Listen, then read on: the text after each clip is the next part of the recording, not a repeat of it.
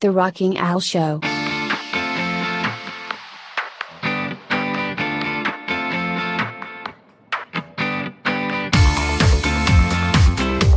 In this podcast, you will learn how to stop worrying and feel less anxious, and the nine steps to end chronic worrying.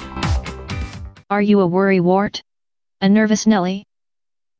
Do you constantly fret about everything and anything from your health to how you are perceived at work to whether or not a terror strike is imminent? If this sounds like you, then you may be worrying your life away.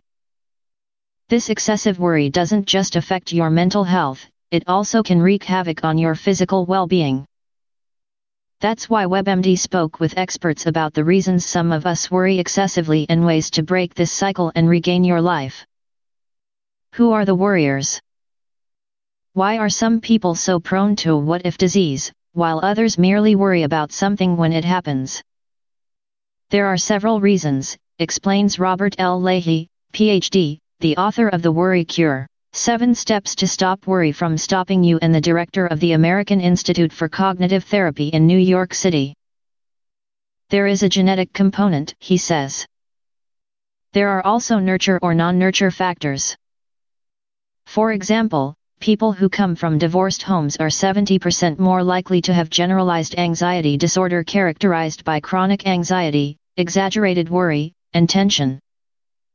Overprotective parents tend to raise worriers as well, he says. Reverse parenting may also play a role. This occurs when the child is taking care of the parents because they are not functioning well.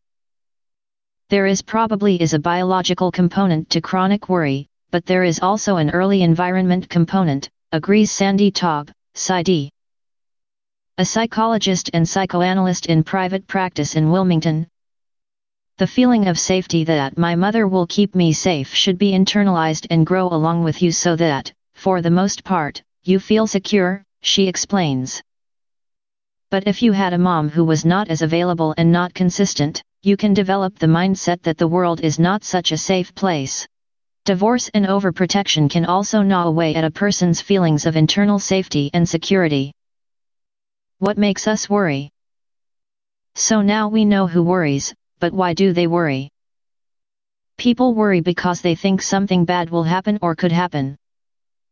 So they activate a hypervigilant strategy of worry and think that if I worry I can prevent this bad thing from happening or catch it early, Leahy says. Put another way, if you didn't worry, things might get out of hand. The worrier's credo is that if you can simply imagine something bad happening, it's your responsibility to worry about it.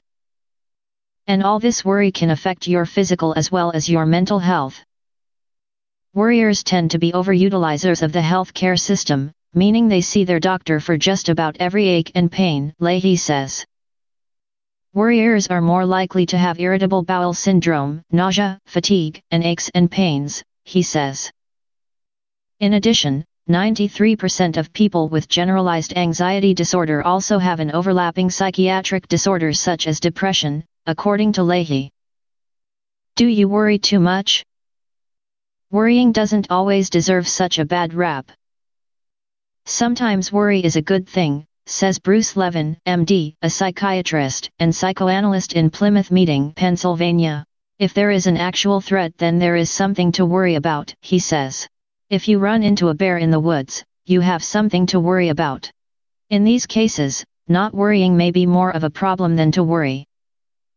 So how much worry is too much worry? It depends on the degree to which that disproportionate worry affects you and how much you are suffering and how much it limits you, he says. If it's posing interference in your life or is enough of a problem or nuisance that you are distressed, the good news is there is help. Here are 9 worry busting steps. Number 1. Make a list of your worries. Identify what you are worried about, says Leahy. Number 2. Analyze the list. Look at whether your worry is productive or unproductive, Leahy says. A productive worry is one that you can do something about right now. For example, I am going to Italy, so I may be worried about making plane and hotel reservations, he says. This is a productive worry because I can take action now by going online to make reservations. By contrast, an unproductive worry is one which you can't do anything about. It is more of a proliferation of what ifs, over which you have no control and there is no productive action that will lead to a solution, Leahy says. For example, losing sleep and worrying about whether or not you will get cancer is unproductive. Number 3. Embrace uncertainty. Once you have isolated your unproductive worries, it's time to identify what you need to accept in order to get over them, Leahy says. You may need to accept your own limitations or it may be a degree of uncertainty that you need to accept. For example, you very well may get cancer someday as no one really knows what the future holds. Many worried people equate uncertainty with a bad outcome, but uncertainty is really neutral, he says. When you accept uncertainty, you don't have to worry anymore. Acceptance means noticing that uncertainty exists and letting go and focusing on the things that you can control, enjoy, or appreciate. Number 4. Bore yourself calm. Repeat a feared thought over and over and it will become boring and will go away, Leahy says. If your fear is dying of cancer, look in the mirror and say, I may die of cancer. I may die of cancer. Say it enough and it will lose its power. Number 5. Make yourself uncomfortable. Worriers feel that they can't tolerate discomfort, but if you practice discomfort, you will accomplish a lot more, Leahy says. The goal is to be able to do what you don't want to do or things that make you uncomfortable. Worriers tend to avoid new things and situations that make them uncomfortable, such as parties or public speaking engagements. The preemptive worry helps them avoid discomfort, but if you force yourself to do the very things that make you uncomfortable, you will rely less on worry as a coping strategy.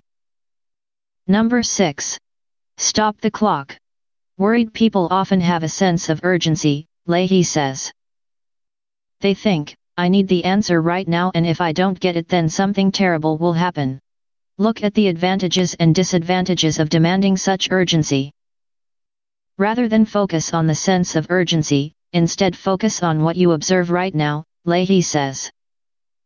Ask yourself, what can I do in the present moment to make my life more pleasant or meaningful, he says. You can either focus your mind on getting an answer right now or focus on improving the moment. The latter is the better strategy. Take a deep breath, read, or listen to music to stop the clock and curtail your anxiety. Number 7. Remember that it's never as bad as you think it will be. Anxiety or worry is all about anticipation. The what ifs are always way worse than how you feel when something actually happens. Worriers tend to worry about things that even if they happen, they can handle it, Leahy says. Worriers are actually good at handling real problems. Number 8. Cry out loud. The emotional part of the brain the amygdala is suppressed when you worry, Leahy explains. The emotion kicks in later with gastrointestinal symptoms, fatigue, or rapid heart rate. Use your emotions, don't try to get rid of them because when you are crying or angry, you are not worried. Number 9. Talk about it. Beside the cognitive therapy techniques mentioned above, which can help change troublesome behaviors, Talk therapy can also help chronic worriers worry less by getting to the root of their issues. Often talk therapy and cognitive behavior therapy can work together, Taub says. Each individual needs to understand what causes their anxiety or what it is related to, she says. If you dig deep enough and go back to the early bases, it goes away because you have gotten to its roots. If you are a worrier and if this podcast is helping you to lose your worries, please comment below. Thanks for listening. I hope you found this podcast informative. If you have any comments about this or the other episodes, please comment below. I'll be looking forward to reading them. Until next time, goodbye, everybody. The Rocking Al Show.